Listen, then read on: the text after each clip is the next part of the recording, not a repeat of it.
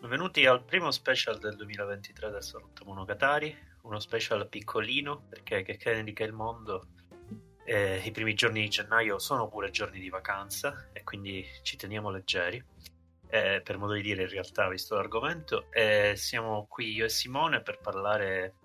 di una recentissima serie eh, uscita su BBC. In realtà è arrivata e arriva in Italia tramite il sito di Adam Curtis e evidentemente YouTube e che è Russia 1985-1999 Trauma Zone. Tra l'altro inauguriamo gli special con uno special anomalo perché tutto sommato sarebbe una nuova uscita e quindi sarebbe da canonica. Però noi oggi siamo,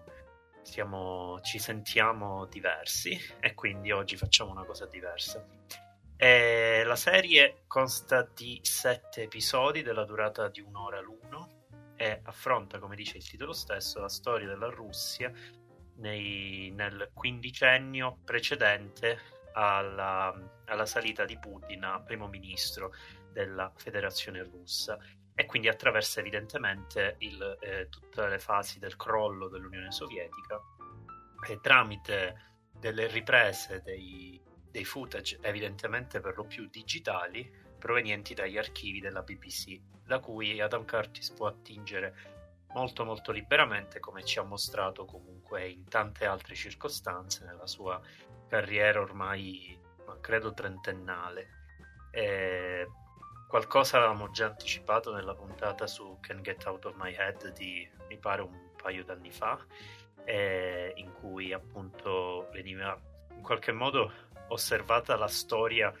eh, dell'Occidente eh, e del mondo nel Novecento. Si parlava di guerra fredda, si parlava di comunismo anche in quel caso, si parlava di capitalismo, si parlava de, de, de, del grande, dei due grandi poli ideologici del Novecento. Evidentemente qui torniamo eh, a, quel, a quel mondo, però ci torniamo da una prospettiva molto particolare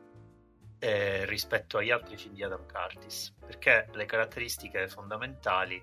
sono l'assenza di una voce fuori campo, che almeno nei, nei film che ho visto io, e per quel che ne so io, è uno dei, delle, dei primi casi, diciamo quantomeno in, sicuramente in Pandora's Box, in The Center of the Self e in Can Get Out of My Head eh, lui parla e anche in qualche altra opera parla, qui non parla. E la sua voce è sostituita da delle scritte in sovraimpressione che spiegano e contestualizzano le immagini di volta in volta. E, e soprattutto quindi l'assenza, l'assenza e soprattutto da una prospettiva molto parziale in questo caso quella di una, di una singola nazione che in realtà era un crogiuolo di nazioni e, e, e, in qualche modo, visti gli strascichi lasciati dall'ex Unione Sovietica, ha continuato ad esserlo in un modo o nell'altro e continua ad esserlo tuttora, eh, considerando gli attuali sviluppi della guerra in Ucraina. E lascerei parlare un pochino Simone su qualche sua impressione generale della serie e poi vediamo. No, mi attacco direttamente a questo discorso. È interessante appunto la, la, disgregazione dell'Unione Sovietica perché poi si riflette anche nella, nella struttura di questi filmati di archivio di sette ore perché eh, se è vero che magari alcune nazioni sono un po' lasciate in disparte ma comunque tornano nell'arco di sette ore, piano piano si arriva verso le ultime due o l'ultima ora in cui eh, a rimanere è una prospettiva sostanzialmente moscovita con eh, una chiusa su quello che è stato il, il, il, massacro in Cecenia. Quindi piano piano questa disgregazione fa sì che le varie nazioni scompaiano con tanto di varie didascalie in cui sì è vero che alcune di queste nazioni hanno avuto delle riforme, diciamo, democratiche, in cui comunque c'erano delle elezioni democratiche, eh, però Cortis ci fa sapere che nonostante ci siano appunto dei presidenti che rispettano la democrazia, nothing has changed e quindi quella è la chiusa su, su ogni nazione che poi viene, viene, persa all'interno della narrazione. Questo secondo me eh, è innanzitutto un modo non solo per riflettere quella che è la disgregazione del, dell'Unione Sovietica appunto nella struttura, ma è anche un modo per ricordarci che nonostante eh, manchi effettivamente la narrazione parlata di Curtis, ci sono comunque delle opinioni, delle stilettate che, che, che, gli appartengono, quindi sì, in un certo senso magari quel voice over può mancare perché manca la, la classica voce british simpatica, però effettivamente comunque dei giudizi sono, sono inseriti. Sì, ehm, infatti proprio a proposito del, della parzialità dal punto di vista di Curtis, anche diciamo fieramente parziale, eh, sappiamo che lui ha da ridire, eh, cioè in realtà il suo commentary non, non si limita al, evidentemente a, agli eventi dell'Unione Sovietica in questa serie, ma sappiamo anche da Can't Get Out of My Head che eh, ragionamenti su capitalismo e globalizzazione eh, lo portano a, a, a, uno sguardo anche eh, orientato e critico rispetto a, ad altre modalità e ad altri stili di vita che il Novecento ha sembrato profilare. E quindi eh, è interessante notare come eh, cerchi sempre un equilibrio fra eh, quello che eh, in, in, extremis definiremmo complottismo, che non è complottismo, è evidentemente eh, è co- opinione sulla base di, di, di argomenti, di ragionamenti, e, e, dall'altro lato invece lucidità e distacco. E, la cosa interessante è che nonostante, come dice Simone, l'assenza della voce fuori campo, in realtà non, eh, quell'equilibrio si mantiene e si mantiene evidentemente dovendosi affidare a un contrasto fra situazioni e immagini eh, che è molto più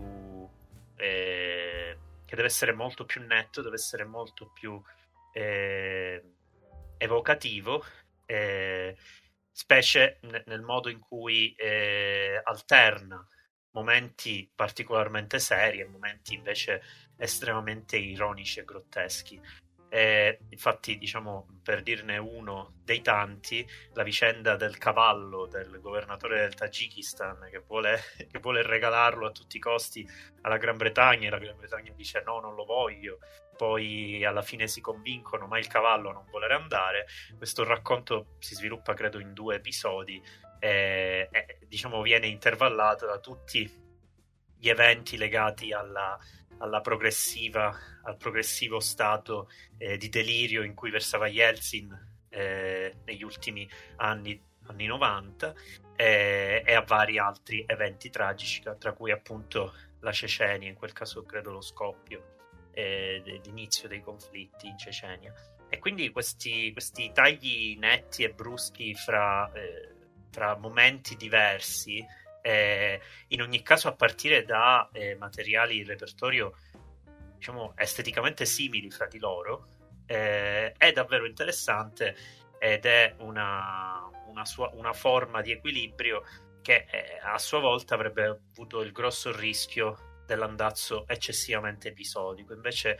eh, Curtis cerca di eh, cerca di dare equilibrio non è schematico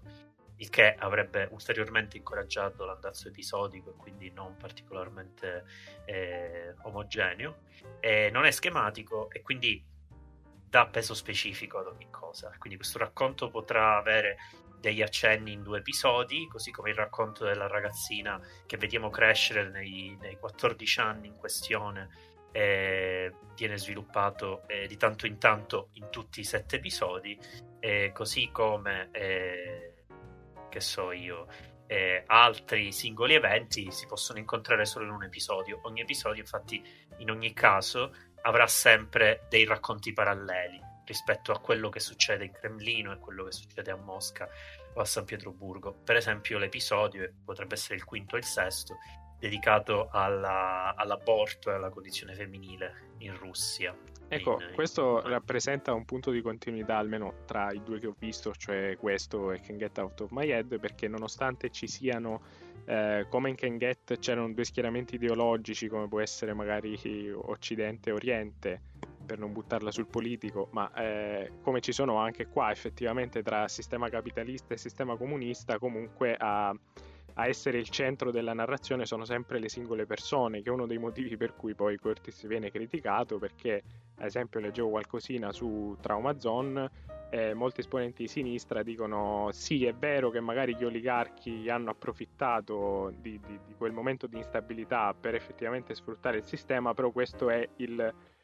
tipo di atteggiamento che si ha in un sistema capitalista, quindi Curtis avrebbe dovuto criticare il sistema capitalista. Quindi questo già insomma fa capire qual è il focus poi delle narrazioni di Curtis, che sono appunto i singoli individui di potere e non, che possono rappresentare da una parte eh, uno specchio della nazione, dall'altra lo, lo specchio di, di, un pensiero. È, diciamo è strano come commento considerando appunto quello che ho detto prima, cioè il corpus eh, ideologico di Curtis non è affatto in difesa di alcunché, ne ha da dire sulla Thatcher così come ne ha da dire su Yeltsin o su Gorbachev. Eh, per cui, come dire, non, ehm, non, mi sembra, nonostante la parzialità, mi sembra comunque eh, uno che fa sempre eh, due pesi, due misure, almeno dal punto di vista eh, critico, politico. Ne, diciamo nella fattispecie di Trauma Zone, il, eh, il commento eh, rispetto agli oligarchi è evidentemente legato agli eventi di cronaca a noi contemporanea, che è contemporanea all'uscita di Trauma Zone, vuole essere una lettura a posteriori. E diciamo adesso io non sono esperto certamente di storia né tantomeno di storia russa, eh, però eh, l'idea di tenere, eh, di, di, attenersi al presente di ogni singolo evento di ogni singolo anno eh, e non fare neanche mai troppe considerazioni a posteriori eh, rende rispetto a questa lettura, diciamo, ad oggi degli eventi della Russia raccontati nella serie, rende ancora più impressionante la comparsa di Putin negli ultimi dieci minuti di serie. Eh, è vero che Putin viene tirato fuori appunto dagli oligarchi per garantire che, eh, che la, il minaccioso rientro del comunismo non comporti una loro, una loro eliminazione dal, dal, sistema, tra virgolette, però è una loro condanna evidentemente per i crimini commessi, però eh, è comunque strano, cioè comunque strano mentre la si guarda non sentire questo nome, come se fosse un fantasma perennemente presente. E, e credo che anche in quello che non viene detto nella serie eh, sta molto del, del, pensiero storico di Curtis. Eh, ed è, nonostante si, adegua, si adegui molto agli eventi messi in scena dalle riprese, la sensazione c'è sempre che ci sia questa, questa tensione rispetto al presente. Non è mai così, non è mai così eh, distaccato. Ecco. No, no, certo. Ecco, mi ha, ricordato adesso con gli oligarchi una cosa simpatica che ci siamo detti guardandolo è che le, le, reference pop che c'erano magari in Can Get Out of My Head, quindi come il pensiero di una nazione o di uno schieramento avanzava e lo si poteva vedere anche rispetto a quello che era la cultura popolare, ci ha fatto molto sorridere vedere come eh, la, l'avanzata, l'arrivo dei vari oligarchi rispecchia un po' con la formazione di una banda di criminali di un film come può essere Bob Soderbergh, insomma. Sì, ma anche Scorsese, ci sono dei momenti di l'arricchimento, ci sono delle riprese assurdamente esplicite, delle truffe fatte da parte di uno dei primi oligarchi che cercò di eh, sfruttare alcune del, dei, dei, cavilli eh, posti, se non ricordo male, dalla perestroica o comunque dal... Sì, praticamente i cittadini avevano delle, dei soldi non soldi, c'erano tipo dei voucher, poi quei voucher con il nuovo sistema potevano essere convertiti in soldi, quindi chi li aveva accumulati poi giustamente si trovava con tantissimo denaro contante.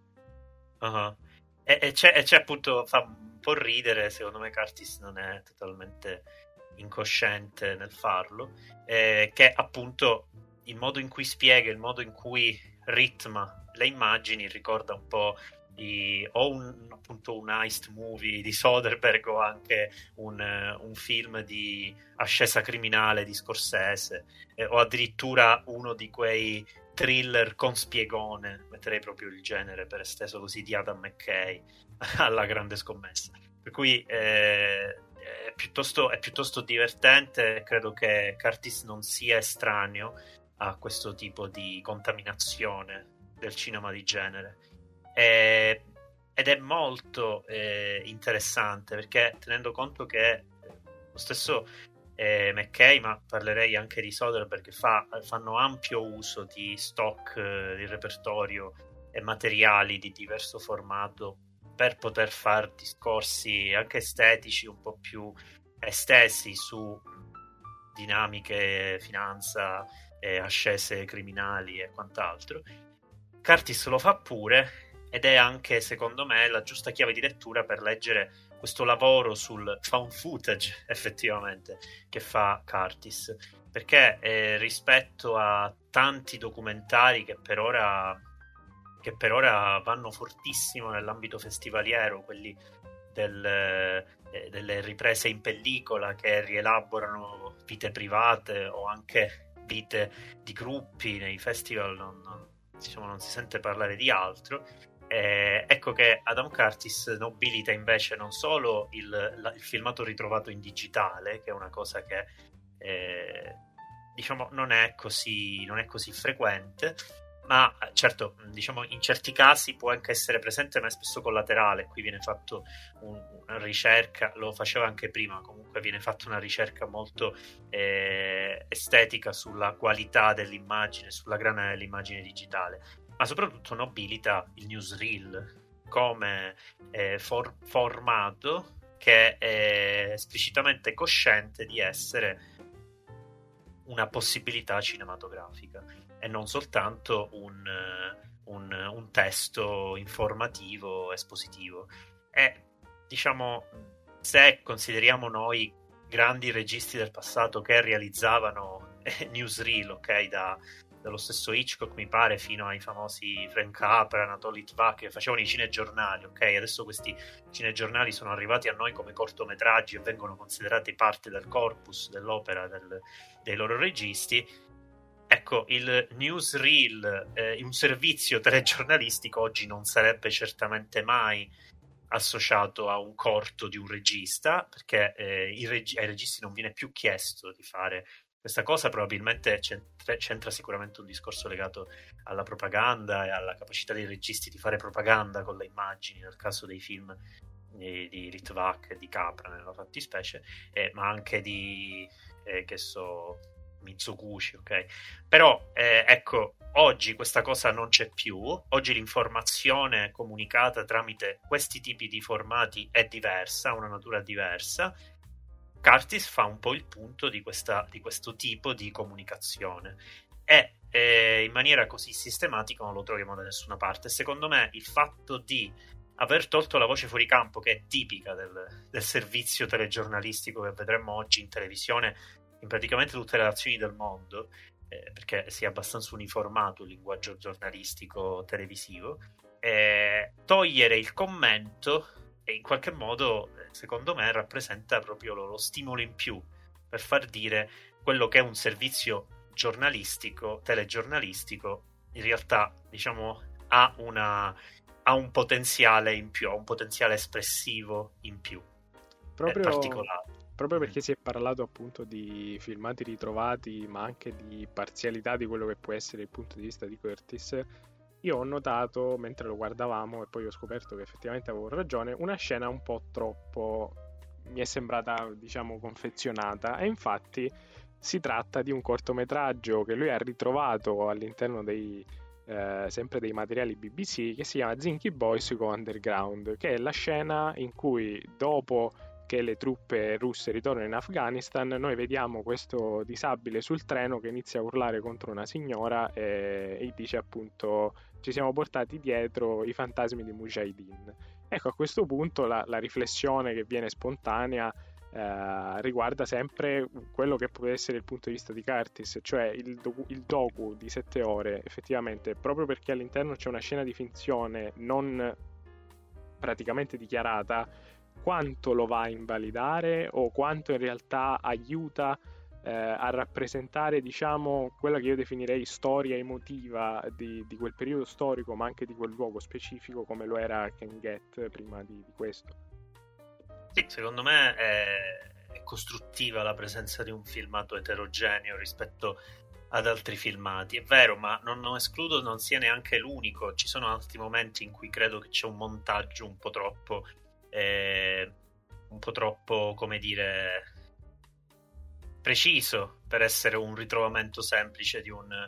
di un footage, che è una cosa comunque simile. Eh, va bene che in realtà ci sono, varie, ci sono variabili su questo fronte, ok? Qua in questo caso lui ha praticamente preso filmato preesistente montato da qualcun altro e l'ha messo dentro la serie. Se guardiamo ai, ai, invece ai, ai, rimontaggi di Loznitz, ecco lì spesso si tratta di ricostruire eventi rappresentati e inquadrati da tante prospettive diverse. In quel caso il montaggio complesso viene fatto dallo stesso Loznitz eventualmente,